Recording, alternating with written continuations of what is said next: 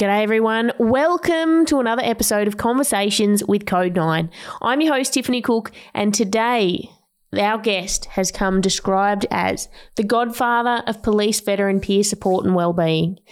His name is Mick Cummins, and he has over three decades of experience in policing. He has had a couple of stints training police officers in Iraq, and we have an awesome chat about his experience as a police officer from 19 years old, his experience getting the peer support program up and running and funded and being a massive, massive part of that, and the learnings that have come along the way for him. So I think you're going to really love what Mick has to share. I cannot thank him enough for his vulnerability and everything that he has done in his time with Victoria Police and after. Over to the conversation. Mick Cummins, welcome to the show. How are you? Yeah, very good. Thank you, Tiff, for inviting me. I tell you what, it is a pleasure. You've, your tyres have been well and truly pumped up, so you've got some. You've got some a mighty high bar that's been set for you. Yeah, I hope I don't disappoint. I don't think you're going to. I don't think you're going to at all. The godfather of police veteran peer support is how Mark Thomas cho- chooses to describe you. So that's a fair badge of honour to be yeah, sporting, isn't it? I've been thinking about that more than once, and uh, I don't know whether to be uh, insulted or not, but that's fine. I can live with it. oh, beautiful. Look, tell us a bit about yourself, Mick. Uh, right. Um, I well, I suppose I joined the police force in 1976 as a 19 year old, just turned 19. Grew up in the bush in the Upper Murray, uh, Victoria. Beautiful. Yeah, there was no future for me there. So I had an elder brother in the police force and he said, come on down. And that was me. I applied for New South Wales and Victoria, and Victoria accepted me first. Came down, did the 20 weeks of um, the training, which um, compared to working with dad on the droving camps was pretty easy. I look, I'm not academically strong, but I mean, I got through sort of just. They gave me an extra couple of weeks out there to um, hone up my English skills. so uh, did that, graduated. Yeah, worked around the city for a little bit um, and then transferred down to Apollo Bay on the coast. When I was down there, I met my wife, Barb, and um, or just before I'd gone, transferring down there, I met my wife, Barb, and I come back to the city the early 80s, went to the crime car squad for uh, two or three years, enjoyed that in Altona North, the western suburbs. Um, she was the Wild West those days. Realised that there was probably more to life than the policing, con- you know, policing and the, how do I say this nicely, staying in the city and, and chasing promotion and stuff. So I transferred to the to the bush up to Alexandra, and then I worked around Alexandra, Eildon, Mansfield Highway Patrol, uh, went down to Cann River for a bit, took a promotion. All the time I left my family like in the Alexandra area, so they weren't chasing me around the countryside. Took a transfer to D24 as a sergeant in the mid 90s, I think it was, and then it shut down virtually six months later. And then it went to the privatised model. So I then went back to Seymour for a few months and then probably spent the next oh, a year and a half relieving at Marysville. Then I went back to district training office at Moorabbin for a bit. Oh, sorry, Russell Street, Prahran, Moorabbin. And then I was sitting there, um, I had 12 months off leave without pay, went overseas to university in England and studied for 12 months. And then when I come back, sort of sat there staring at the walls for a week, wondering what I was going to do and why am I here. And then a phone call out of the blue said, "Can you come back and relieve at Marysville for another year or so?" So I did that. Uh, about 2001, Barb and I, my wife and I, chatted about um, good opportunities for our children, and basically where we were didn't provide those. So um, we moved over to Maldon. Kids went to school at um, Christian College in Maryborough. They finished their education. At that time, probably I was probably by about 2005 or six, I knew I was done with policing. There was, I was just, um, I think for a whole lot of reasons, probably a bit of a mental health, probably a bit of it. Um, I picked some stupid fights with managers that you could, whoops, sorry, that I could never win, but I thought I could, um, which is probably a sure indication of not being where I should be in the headspace wise. Towards the end of 2006, I decided I'd had enough of policing and I got a job working over in Iraq training Iraqi police. I went and did that on and off till about April 2007. And I come back, handed my resignation papers in, and after 30 years and four months, walked away. During that time, I did uh, about 2000 and, oh, 2002, 2003. I did the peer support program for Victoria Police. It was probably I was on about course number two, I guess. Everyone claims to be in there the first one, but I wasn't, so I won't claim that one. I did that for a while, and then um, I did that, you know, right through. Did the course. They wanted to boot me off because I was too cynical, but uh, Joe Gadzis, the um, the clinical psychologist, said, "No, we need cynical people. Keep him on, keep him on." So I did that, and you know, I was really enjoyed it. I was really it sort of re-sparked my interest a bit in in mental health things and and, and good mental health for the people I was working with. So I had some good outcomes there. Then when I left the job uh, in 2007, I still kept an eye on ring up mates, you know, how you're travelling, you're still taking your medications, etc., etc., etc. And then well, after I left the police force, I just did all the boys' own jobs that I wanted to do. I drove cranes, drove trucks, worked in health and safety, worked, and this is no real sequence. I worked in New Zealand after the first earthquake, and uh, during the second earthquake, I was about a k and a half out of the CBD, which um, which was fairly scary. Um, came back from that for about a week, and then went back and did a whole heap of um, extra work over there for about another four or five months, and then come back. And that sort of gave me the foot in the door of occupational health and safety work. So, am I allowed to use the word bullshit? Oh, you can use all the words you like. All right. No, I won't wear, use naughty ones. Um, I bullshitted my way into a um, health and safety job. And then once I got my foot in the door, that was on a mine site. And then once I got my foot in the door, that was it. Um, I then started to uh, contract out to some engineers that I'd met and got on quite well with. And they liked the way that I went around, went about the business. I always had the view that everyone in the room's smarter than I am, but I'm quite good at dealing with people in stressful situations, and a lot of the health and health and safety construction work was. I mean, you're pulling people up doing unsafe work, but you had to give them a safer alternative. So mm. I was quite good at it. About 2014, 15, I guess, um, Vicky Key, um, she was uh, in the Retired Police Association. I think she was a vice president she rang me up out of the blue one day and said, "Oh, we're thinking about starting up a peer support program for the we didn't call them police veterans those days, you know, for ex-police." She'd been approached by Joe Gadzis and a serving inspector at that time at the homicide squad. They basically said there is nothing post policing for anyone. Mm. And I knew that. Um, and I knew that from my own experience, and I knew that from just talking to other people. So I said, yeah, why not? How hard can this be? You know, how much work can it involve? And um, there was a learning curve from that time on.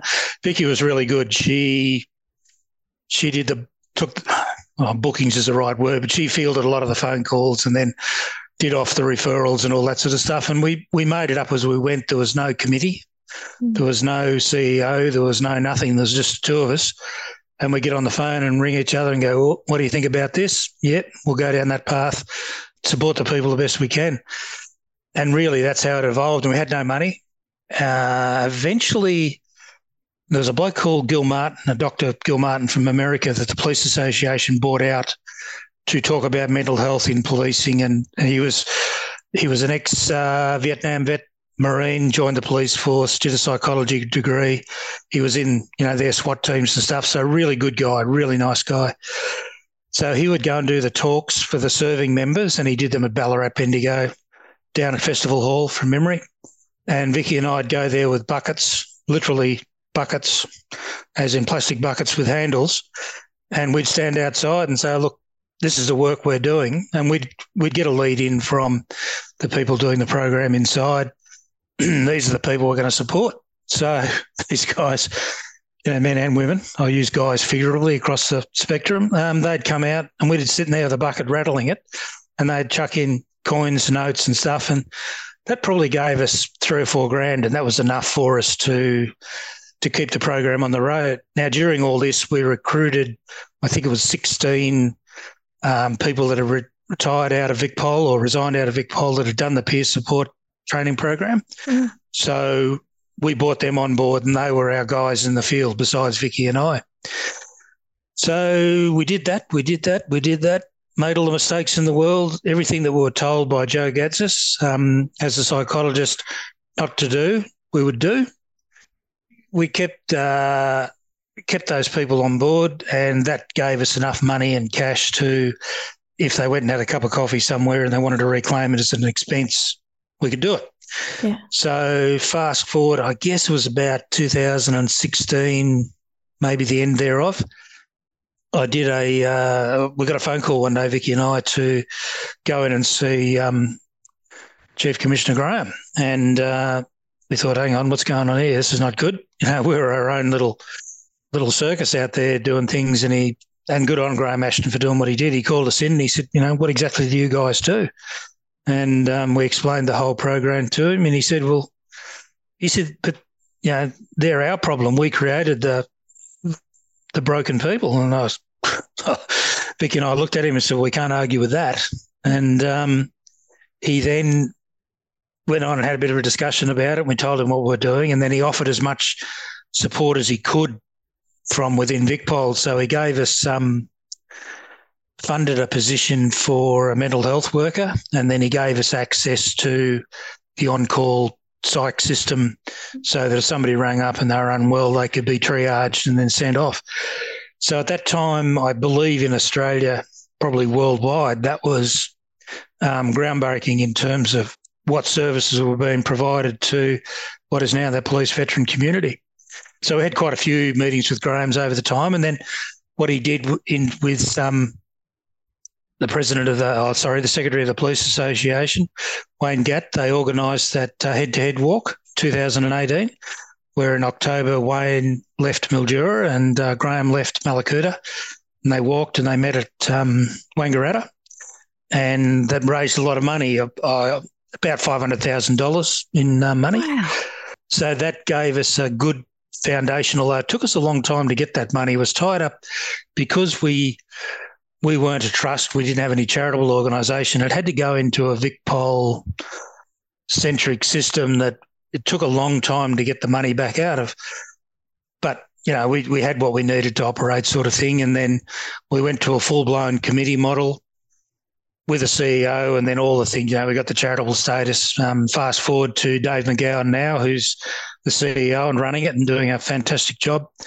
Beck's Beck is one of the oh, the mental health worker that, that does a lot of the face to face stuff. So probably about 2018, um, Vic stepped away from Vicky stepped away from the program. She picked up a lung condition that just, and I'm not talking out of school here, just made it too unwell for her to go out into the public.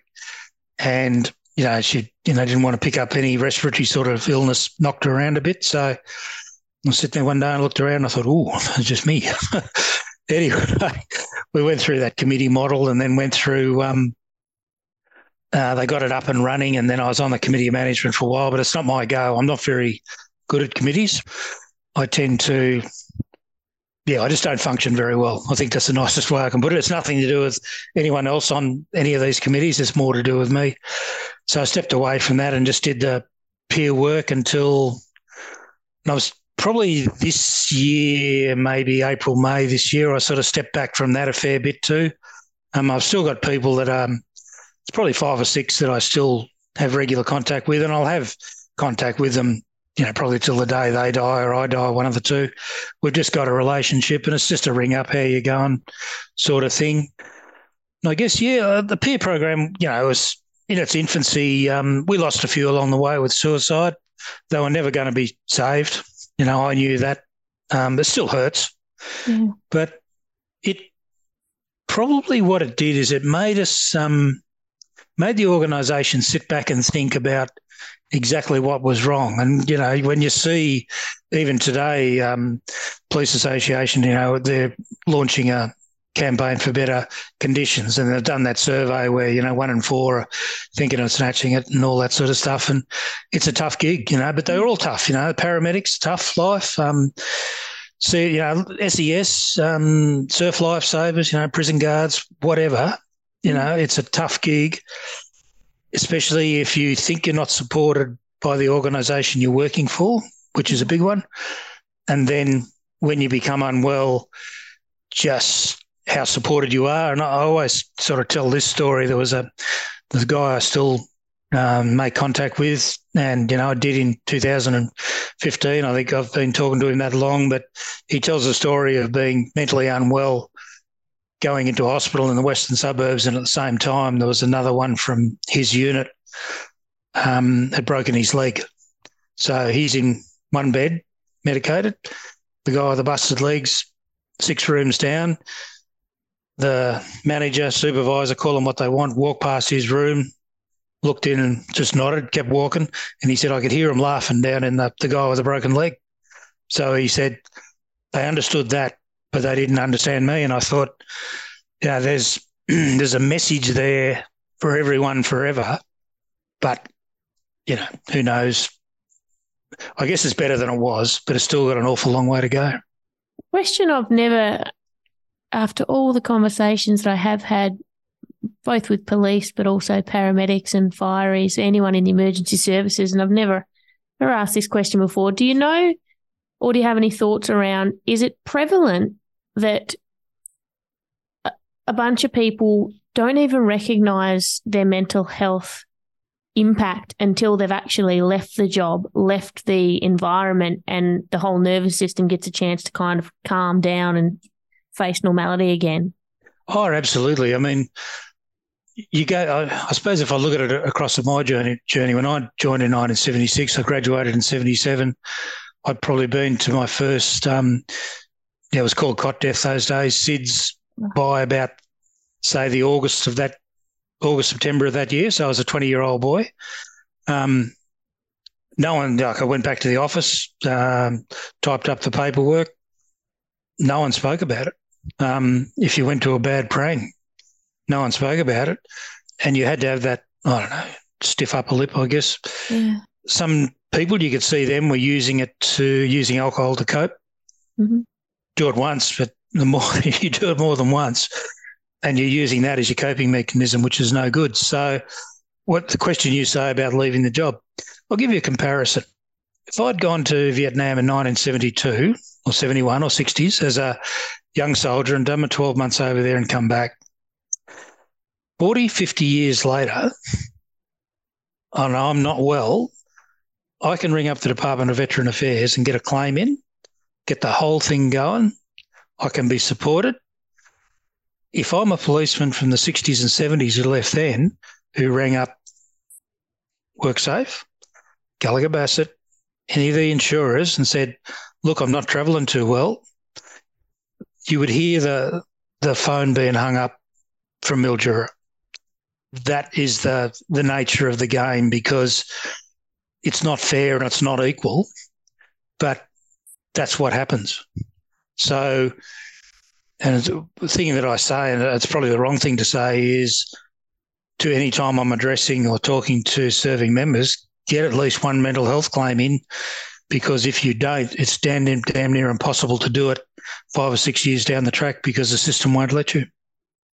And if it does, it'll fight you to the death. As you were telling that story, I felt sick in the pit of my stomach to think that with everything we know, that that's a reality. Yeah, that's just and, not um, recognised in one area when yep. it is in another. Yep. It. Um, the other one that I find really interesting is, and this is not government bashing. This is just fact. Um, the state government in the last election gave um, thirty odd million to basically what is military, ADF, Australian Defence Force veterans, cheap rego, free caravan rego, a whole heap of other things. Was about 30 odd million across four years. And there is a minister for Veterans Affairs. So a state minister for a federally funded people, Veterans Affairs. There is no Veteran Affairs minister for paramedics, ambulance, SES, any of these frontline workers, police, anyone else. There's no one, absolutely no one that represents them now. Within a parliamentary system, I think there's maybe four, maybe five um, members of parliament in there that have a policing background. I've watched a video the other day where one stood up and, and made mention of a few things. We get a lot of promises at uh, election time, believe it or not. But once the election cycle is over, that's it, gone. So I, to me, take away the unfairness of it, it just doesn't make sense. you know, like, mm. because I'm still a CFA volunteer now. Over the coming summer, they're going to be telling me just you know how wonderful you are and how you know you've gone out and fought these good fires and given up your time and gone away and strike teams and done all that sort of stuff except if i'm one of those volunteers and i become unwell there's a good chance that organisationally i'm not going to get much support and from a state level i'm going to get zero this makes me wild it it does and um, what i've had to learn to do over the years is just switch off a bit mm. because it thinking about this stuff sometimes gets me unwell. But that one about state money going to federal issues, and good luck to them for getting what they get. I mean, I don't begrudge them in a heartbeat, mm. but it just shits me because it just shows a lack of a lack of a lot of things, the lack of understanding it. And it took me a while to understand why they did it until a, a mate who's in the ADF um, told me. He said, during the last census, one of the census questions was, Have you ever been in the ADF? And basically, they can find out from that where you live. So I think Victoria figured out they had something like, I'm picking a bit of a figure here. So it's 100,000 veterans living in Victoria. Well, there's 100,000 votes if I give them free rego, free this, free that, free everything else. That's the cynical part of my brain, but oh. it's got to be it's got to be factual.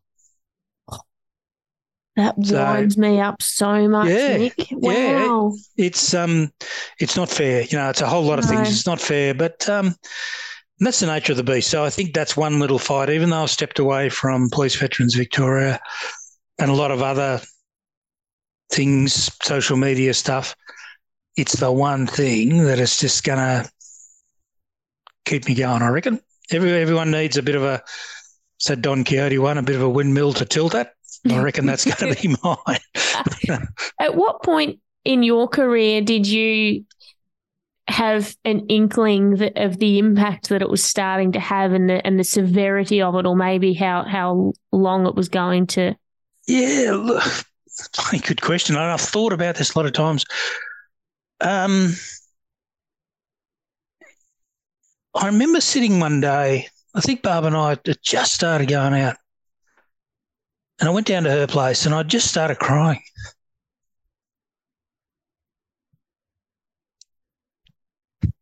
I couldn't stop.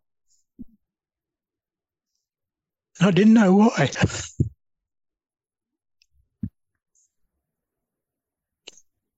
anyway, eventually I come good. but there was no treatment those days. If you were Mm. This is probably, you know, early 80s. There's no real treatment those days. You went to the, you know, and I work with guys, it's happened to them, you know, they, they were obviously unwell. They'd go to the police medical officer and get boarded out, and you never saw them again. And that was under the state pension system. So they were basically out the door. Someone to clean their locker out. That was it. But stupid as this sounds, you know that something is going on. Yeah. But you don't know how to deal with it. It's that idea around. Uh, I was talking to a friend recently, and you know, like we have our our mind and the story and the the way that we can understand. So we can understand. So you can everyone can understand a situation and and get as much logic out of it as we can, but the hmm. body mm. has something else going on. Yep. Um, mm. Got a friend, my friend had quite significant surgery 10 years ago on an accident, but at that time of her life, a whole bunch of fairly traumatic personal things Yep. went down Yep. relating to that. So she got told of this minor surgery last week. She had to get a little cyst out of her wrist.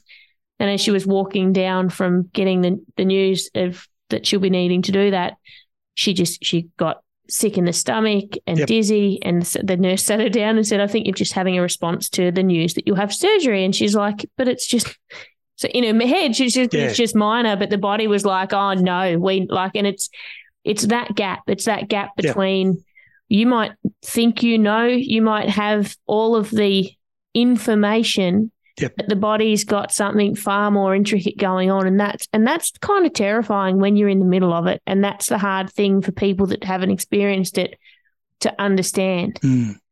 See, I didn't, and I suppose that's the thing. I mean, back in those early days, and I've spoken to, I don't know, literally hundreds, if not thousands of people since in, in that time frame, you, you weren't given a, a coping mechanism. You know, some people played sport because they wanted to play sport without realizing the benefit of it. Some people you would run, ride a bike or whatever. I suppose subconsciously the mind might have been telling them, get out there and do this sort of stuff. But there was no one sitting down with you and saying, listen, um, Mick, if you keep going to footy training, you know, it'll be good for you. Mm. If you keep doing whatever, you know, go out bushwalking, rafting, paddling, whatever, that'll be good for you. There was just that people knew, people that were in that industry knew that it was good, but no one knew it was good why. Mm. and that was the the part that you know through those early parts of the trauma and it was probably until I did that peer support program in you know the early 2000s that it all made sense. I mean and the and I think the acceptance now is to you know seek that information and seek that advice. And I remember one day I was I was having trouble. I couldn't there was a particular high profile person on TV that his girlfriend had died uh, suicide and I, I, that was probably one of the last jobs I went to in in Vicpol, and I just I couldn't stand to watch him on TV, and I couldn't stand to read the articles about it or anything like that. If it come on TV, I'd just get up and walk out. So anyway, I went and saw a psychologist down in Warrnambool of all places. She was just fantastic, and she said, "Oh yeah, we can deal with this in a heartbeat." She gave me a technique. I mean, I call it flooding. There's a technical name for it somewhere, and she said, "Just keep reading." reading over and over about the article, about any news item you can find about it. Just keep reading and reading. And she said, one day your brain will say, I'm sick of this shit. I don't want to read this anymore and move on. And guess what? Worked. You know, it worked. Now, you know, similar sort of stuff may have existed back in the late 70s and early 80s. I don't know. But Mm. I just know that there was an awful lot of angst because I didn't know and I didn't know what to do. And and, and a flow on effect to the family, you know, like like Barbara's a nurse, you know, and and she's really, really good at what she what she does. And she could see what it was doing to me. And, you know, I think a couple of times I spoke to a doctor probably in the mid 80s and in the country GP, and he happened to be the training officer for a local ambulance service. And he knew what was going on. And he sat down and had a, you know, quite a couple of number of conversations with me. And that sort of helped, if that makes sense. Mm. But it, it should have been more like if I'd been exposed to more of it. And in the big scheme of things, I'm not particularly bad. I mean, I get upset over certain things for sure, but I'm not medicated. I still work and I can still function. Yeah. I have my bad days. I call them um, uh, barb days. So if I say I'm not good, um, I'm hanging around with you for the day, and that's all there is to it. And it works a treat, you know. I love that. I love that. She's your medication. Yeah, absolutely. yeah. What's it like? Or what what's what about the decision? I guess both for yourself and, and anyone that you've supported through their own journey of realizing what the impact of of the career has on you, Mm. but then also staying within it and going, okay, well, it's having it's had it had and having an impact, and now I need to learn how to alleviate and manage that, but also stay in the job. So we want to get we don't just want to stay the same. We probably want to get better. We want to Yeah. improve symptoms Yeah. or or impacts, but stay in the very system that is creating that outcome. I think knowledge is power. You Yeah. understand what's happening to you and why it's happening to you, and how it can be, I, know, I hate the word treated, treated. Are you ever going to go back to that same person you were as a 19 year old or whenever you joined the job? Absolutely not. You know, abs, no way in the world. But I think what you can do is get to a level where you can function quite okay. And uh, so this is not for everyone. Some people, it will impact them so badly, they've just got to go, mm. you know, for their own health and well being. And unfortunately, that's where it becomes a fight with um, independent medical examiners and all that sort of stuff. But sometimes you've just got to go. But if you can get to that stage where you can function, where you can function within your family, and remember that uh, and this is what I say to them, you are, it's self, others, and the environment. You've got to be able to sort out yourself before you can support others. Mm. And that environment of your family home, you know, if you're coming home being a grumpy bastard every night and going off tap because the kids haven't cleaned their teeth in, you know, at 6.04 at night time when they need to be in bed at 6.15, you've got to be able to deal with that. If you can't deal with that, then you've got to put some strategies in place that you can. And that business with the toothbrush. I went through that, you know. and all Barb said to me was, was pretty funny actually. She said, "Enough, go for a walk." You know, and I was just son was four or five years old at the time, and I was supervising the toothbrush stuff, and he wasn't doing it. I don't know correctly, whatever.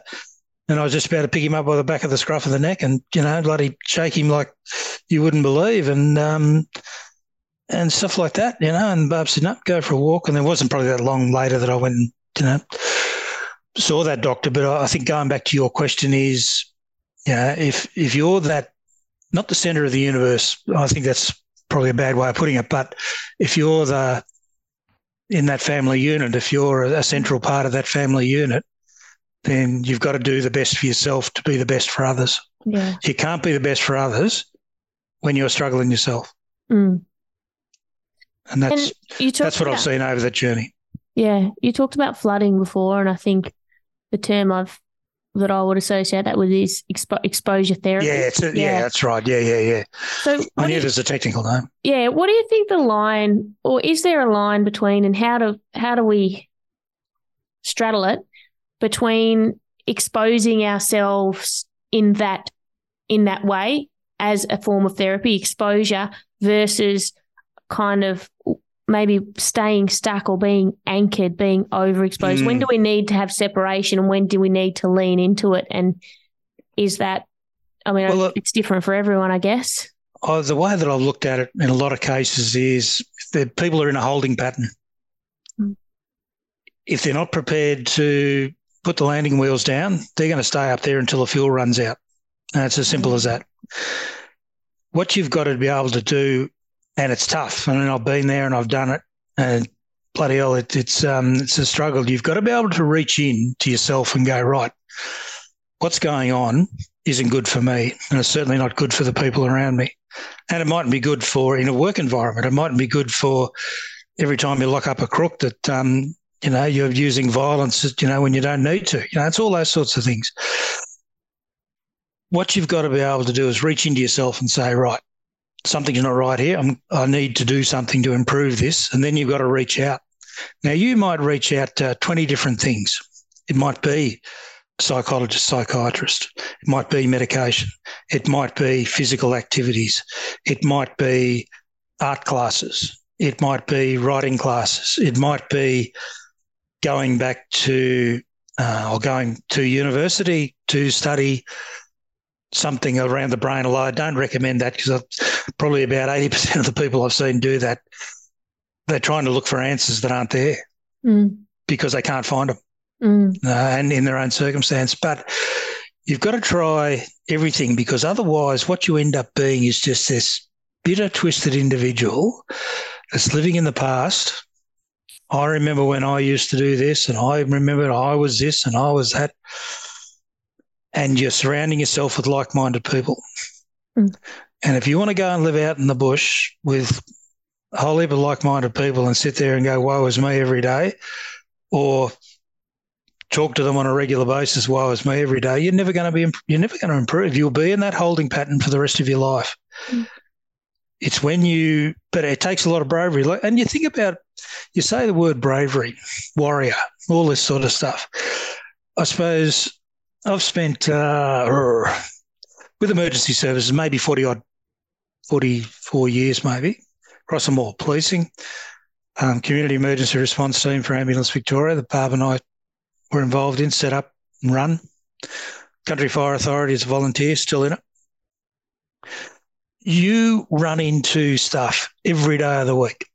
Some of it, you know, this could hurt. You know, some of this I might get injured, but you'll make the decisions based on what you know at the time and you go, right, somebody's got to do this, I've got to do this. So you'll go where, you know, angels fear to tread. You've got to have that same mentality for your own mind and say, I've got to improve. You know, I've got to get better. How do I do this?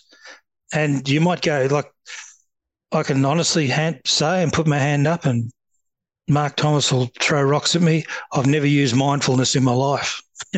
I probably never will. All the other things. Um, um, I do go to a CrossFit gym three or four times a week. That's great. I don't go to yoga. Um, it's not that I don't trust anywhere to put my head somewhere else. It's just a lot of the time with that yoga stuff, I can't get to the downward dog position and get up. so it's uh, I'd be a stuck dog, but um, it's it's what works for you, you know. And and I don't criticise anyone for doing anything as long as it's not self harm in or harming others, you know, against the law of the land, so to speak. But yeah, look, just do, just do it. Just yeah. reach into yourself reach out. Looking at, you know, where you've, you know, it's not not just the police force, but all of the things that you've leaned into since then. You obviously have this enormous heart and this real drive to be of service to people and to help and to save and to so my question around that is how do you how is the career how do you navigate trust and empathy with the world, with relationships and people you love, when, especially in policing of, of all, you're dealing with a lot of corruption and. Um, I guess you separate it. Yeah. And this is why I think one of the things that a lot of police find, and probably paramedics too, um, they find struggle to deal with is domestic violence. Mm. I mean, I mm. know there is perpetrators of domestic violence in all emergency services, and I understand that. But that used to be the biggest shock to me. I think of how could one human being do that to another? And generally, yeah, ninety nine point nine percent of the time it was males versus females. I just never got it. And the first time I ever worked to a Christmas Day, first yeah, first Christmas Day I ever worked, the bloke I was working the van with said, "We're on afternoon shift," and he said it'll be game on by about four o'clock. I said, What do you mean? And he said, Well, that's when everyone gets bloody plastered and lick it up and they start to hate each other about that time. And I'm, and I'm, you know, I've come off a grave, droving camp. You know, I've grown up in the bush. We don't do stuff like that in the country. We have, you know, if we have a few, dad didn't drink much. You know, he was a violent bugger. Now that I found out, courtesy of World War II and post traumatic stress disorder, but it was just a thing mm. where it wasn't part of my lifestyle. So the and I'm thinking of this, I'm working with this bloke. I'm thinking, hey, bullshit. anyway, we spent the next I don't know three hours over in um, South Oakleigh and all the suburbs around that, refereeing people who were just hell bent on Christmas Day, bashing the crap out of each other. I couldn't understand it. You know, like that was probably of all the things that I've done over the journey, I just didn't get it. I thought it's Christmas Day for Christ's sake. You know, like what's going on? why, why is this so? Those sorts of things. Yeah, to me, that was the only thing that anything against uh, kids and stuff, obviously, but um, because I never went down, I did probably I don't know five or six months temporary work at CIB divisions in um, Sunshine and Footscray, but I knew that life was never for me. I just knew I couldn't maintain it and maintain a marriage. So that's when I went up to the bush. I just walked away and thought enough's enough. Mm. But those things are sacrosanct to me. Um, the rest of it I can deal with. And, you know, the car accidents and all that sort of stuff, you know, you sit back, you take a breath, you do what you need to do. Um, you sit back and, you know, deal with it the best you can. Yeah. What sort of mistakes or, or big lessons did you learn throughout the getting to peer support off the ground? Um, I think I was given a, a, probably a set of 10 rules of things you don't do. So, right from the get go, I broke them every time because I was told, you know, when I first did the course, you know, you don't enable people, you don't book them in to go to doctor's appointments, you know, you don't hold their hands while they take medicine, you don't do this and you don't do that and you don't arrange for lawn mowing services and you don't arrange for house cleaning and you don't do this and you don't do that. I just looked at it. I thought, oh, bullshit. I'll do whatever I want because I think that what I'm looking for is that good outcome for the person, the best it can be. So I still remember um, going to a little town outside of Ballarat, and there was a police person there who um, she was really unwell and on some high quality medication, and she'd rang her parents and said, you know, I'm thinking about ending it all. Um, they rang the station. The station rang me. I got in the car, drove for 20 minutes, and I sat with her while she took that medication and it calmed her down. It was pretty heavy duty stuff. And then a family turned up. Yeah. So when you look at what I was taught versus what I was did, yeah, never matched. Mm. I, I would do what I thought needed to be done to make that the best outcome I could for that person. Like I said before, there was some, um, you know, that we didn't save and we're, we're never going to save. Mm. And you had to accept that, but it hurt. You know, there's no doubt in the world it hurt. So there, some of the lessons I learned, but what I, during that peer time, and, and it's part of probably, you know, scrambled up part of my brain in the 2000s was I would go and pick a fight with a one, two, three ranks above me because I thought, oh, they're wrong. Well, they might have been wrong, they might have been right, but I was an absolute arsehole. All the grief and heartache I brought on me, 99.9% of it was my fault. You know, it wasn't them that are doing to us. It was, it was just me, just looking for a conflict. And, you know, in a physical sense, I didn't care. I'd knock them in the next week. In, um, but I mean, in Vic, in VicPol, power is knowledge. And, um, or knowledge is power, I should say. Um, so I immediately started to narrow down all the all the options that were going to be coming available to me, um, simply because I, when I went down and saw an assistant commissioner about this, and I said, "What do I need to do?" And they, um, well, she said, um, "You need to get yourself." They call it a sponsor or some bloody thing that'll look after you and give you um, temporary upgradings and all that sort of stuff. And I said, Well, who's that got to be? And she rattled off the names. And I said, But they're assholes, uh, which was my fault. Instead of me just going, oh, yeah, good idea, swallow my pride a little bit. No, we won't swallow our pride or make things a bit tougher for, for myself. And that's why, you know, and, and that's true story. And that's why I ended up going overseas to work in downtown Iraq because I thought it was a better and safer place for me. And for the first time, when I went over there, I did the interview in in Melbourne to, for the job. That's right. I did the interview for Melbourne in, in Melbourne for the job, and the three blokes interviewed me, and they were all you know special force people and soldiers and coppers, and you know they're all from the Hut Hut Brigade. You know, muscles on their sweat and all that sort of stuff. And this bloke lifts his head up and he read my resume and he said, You're exactly what we want for this program because I was, was training, teaching, and I had all the quals. I've gone, Well, shit, that's the first time I've heard that in about eight years. and that was a fact, you know. So I thought, hmm, these people actually like me and want me. But, you know, shock horror, I'm going to work work in a war zone that, you know, eventually claimed the life of two of my two of my work colleagues in a roadside bomb by terrorists. But I've been told that I was actually wanted. Ooh, hallelujah. You know, simple things like that. Now, if senior sergeant, inspector, superintendent, whatever, had sat me down and said, Mick, we actually want you to do this job, would I have still been there? Don't know. But no one ever said it.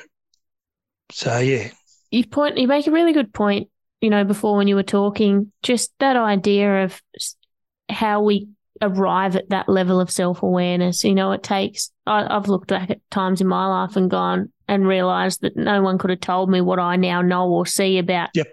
how, who and how I was at a particular time. Hmm. And that's the, that's the tricky part. Everyone's at a different stage and there's, always talk about we're running around, we're always searching for the answer, like someone knows it. Like we will put like this whole world is a game, a predetermined game that there mm. are there are actual answers, and always saying to people, the answers that you're looking for, you're asking human beings that are conditioned and that you know, like they've got their own biases and challenges and traumas and yep perspectives and they've just come up with a decision on something. It's not an answer and it mightn't mm. even be the right answer for you. Like it's just an option. Absolutely. One of the um, interesting things I went on a few years ago was a, a program called Trojan's Trek, uh, based oh. over in Flinders Ranges and up in Queensland. It was started by some ex military guys. And it, one of the things and it took me a couple. It took me actually four days to actually get my head around all this. But the eventual thing is, I can't understand what you think about me. I shouldn't care about what do you think about me. I can only be responsible for me right now. I can be responsible for maybe a couple of things that happened very short time ago, or a very short time in frame of in that's going to happen in front of me. But the rest of it is is the right here and now. Mm-hmm. Now, one of the things that I did with whole peer support program is I I got a tremendous amount of um, satisfaction out of it, but I mixed up reward, which was doing the the peer stuff, and we're talking literally. I don't know. I say thousands, but that sounds a bit wanky, but lots, lots and lots and lots. I think 800 in the first year. There you go. Um, but I mixed that up with recognition. So my belief was that I mixed the two up. So what I expected from VicPol is recognition. Well, I can't put myself inside their head. Mm. And I can't ring them up and say, listen, you guys, you need to recognise me. I can't ring up the Police Association of Victoria and say, listen, you guys need to recognise me because of all the wonderful things I've done or any other organisation that I've been involved with, because that's not how it works. Mm. So over that journey of, you know, 20, 22, 23 years, whatever it is I've been involved in the peer program, they were the, that big mistake I made was getting reward and recognition mixed up.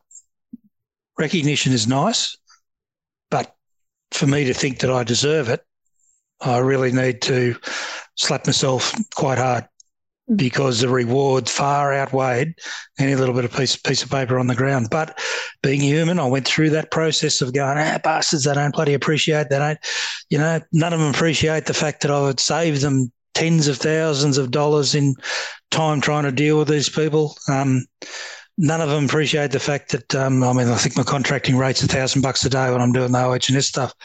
I've probably blown off, I don't know, 40, 50, 60 days over the journey. So $60,000 not in my pocket. Do I deserve um, recognition for that? Absolutely not. But a stupid part of my brain at one stage said, yes, I do.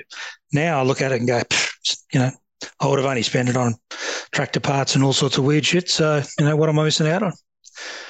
But yeah, lots of stuff that you learn. Like you say, you learn it, but you've got to learn it yourself. Yeah. And you can't be worried about what other people think.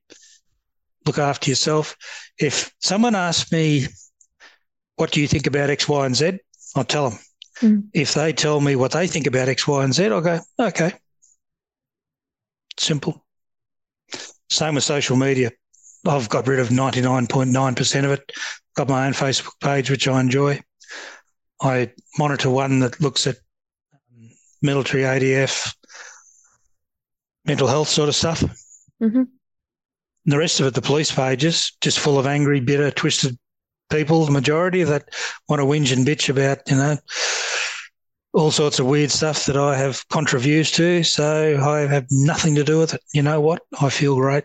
I keep mm-hmm. getting phone calls, mm-hmm. come back, come back, come back. Not a way in the world. no way. Code Nine's the only one that I follow, but I don't. There's a Code Nine page that I can't get into, and I don't want to or I can get into, but I don't want to. And I just follow the one where the troops are all doing the walking challenges and all that sort of stuff. Yeah. But yeah, look, um, one, one of the things that across that journey too is I remember working at a hospital in the bush one day and we had a fatal young kitty was killed out in the bush.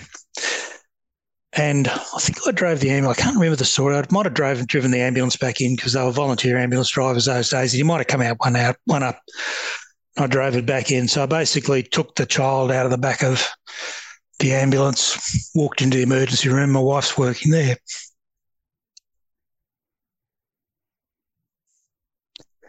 It took me a long, long time to get over the fact that I was handing a deceased child to my wife. And um, it took me a long time to even thank her for it. And we went home that night. We were both on the same shift, and it was pre kids, pre kids day.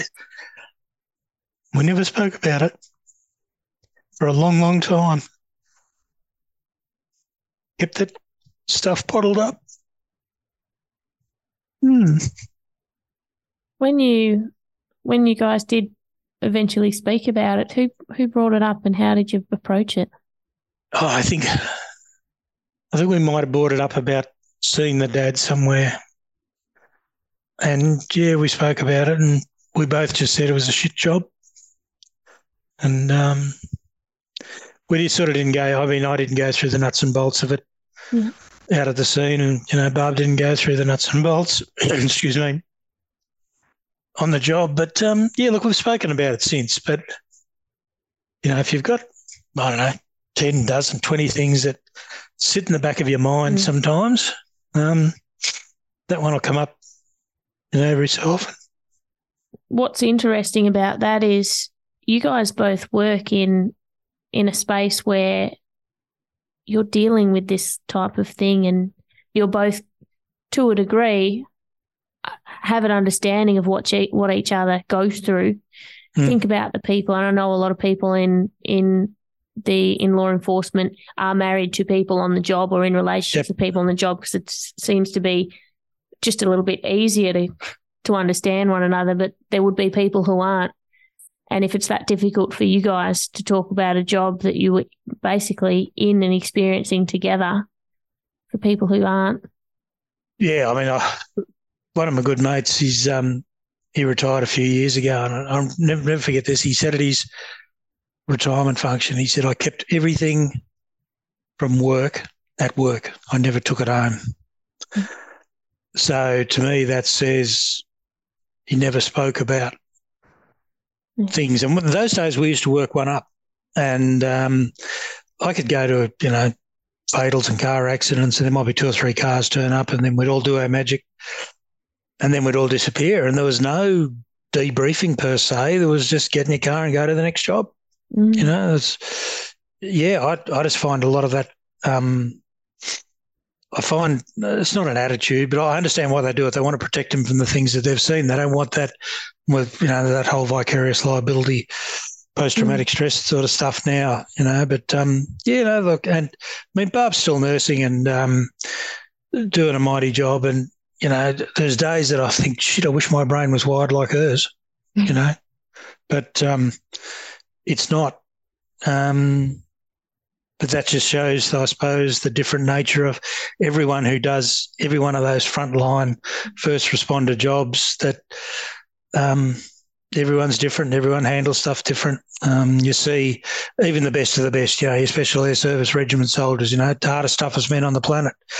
And you'll see them in spaces they don't want to be in in terms of their mental health. And you think, you know, you, you equate being able to lift heavy things and shoot guns and run into bloody mud brick buildings and, you know, engage and kill the enemy with mental toughness. And it's got bugger all to do with it. Mm. Because they'll, like me, they'll still keep running into stuff yeah. But it's later on that, you know, you're dealing with some of that trauma. Yeah. Mark was absolutely right. it's, it's really not. It's been really nice to speak to you because it's really nice to know that someone like yourself has been behind the development of peer support in that way, and I think you're great. Thank you. No, look, it's been look, it's been an interesting journey, sad journey. Met some fantastic people. Um, learned how to deal with a lot lot of better stuff. And like, you know, the tears in the interview, it's just stuff that just sits there, bubbles along underneath. Every so, I mean, I can stand up in front of a crowd and sometimes I can talk about it. And other times, you know, the tears run down the cheek. I don't care anymore. Mm. If I have to show you know, if I show vulnerability, it's not because I want to, it's because it's a fact of life, you know. And I think anyone who listens to this segment of the, you know, part of the podcast, you know, be vulnerable, seek support, treatment, understand itself, others, and your environment. Yeah. And I, I reckon it's growth. It's growth when you allow yourself to feel in the moment and express it. And if that's yeah. just a tear in the middle of a sentence, like embrace that because yep. in your line of work, you've been you've trained your body and mind to suppress and get on with the job. It's yeah. beautiful yeah. growth. The funny thing is, you know, I through every job I've done, and that's like volunteer with a Rural Ambulance Victoria, CFA, police. I never, ever, ever, ever shed a tear on the job. Yeah. Ever. Maybe I should have. That's not how you were conditioned, though, Mick. No. No. Yeah. No. No. True. True. Do you have anywhere you want to point the listeners? Some any resources or um look places? if you know all I can you know I suppose Police Veterans Victoria is the main one um, for us of us for the police veteran community. Um, some good resources there, some brilliant people who run it. They've got a 24 hour system that you can ring and get a call back. Beck, who's the clinical person in there, is great. You know, for the rest of it, look, I don't understand is if there is a life for paramedics after paramedic service. It might be if you ever get one on the line one day, ask them. Likewise, I've never worried about the CFA one because I knew I always had police veterans to fall back onto. Mm. Likewise with the SES and you know the prison guys and and nurses and stuff. I you know I don't know what's available for them post service, but I hope there's something because without it, you know, it's a long, hard journey. Mm. Thank you. Thank you for the conversation today and for everything you've shared. No worries. Thanks, Tiff.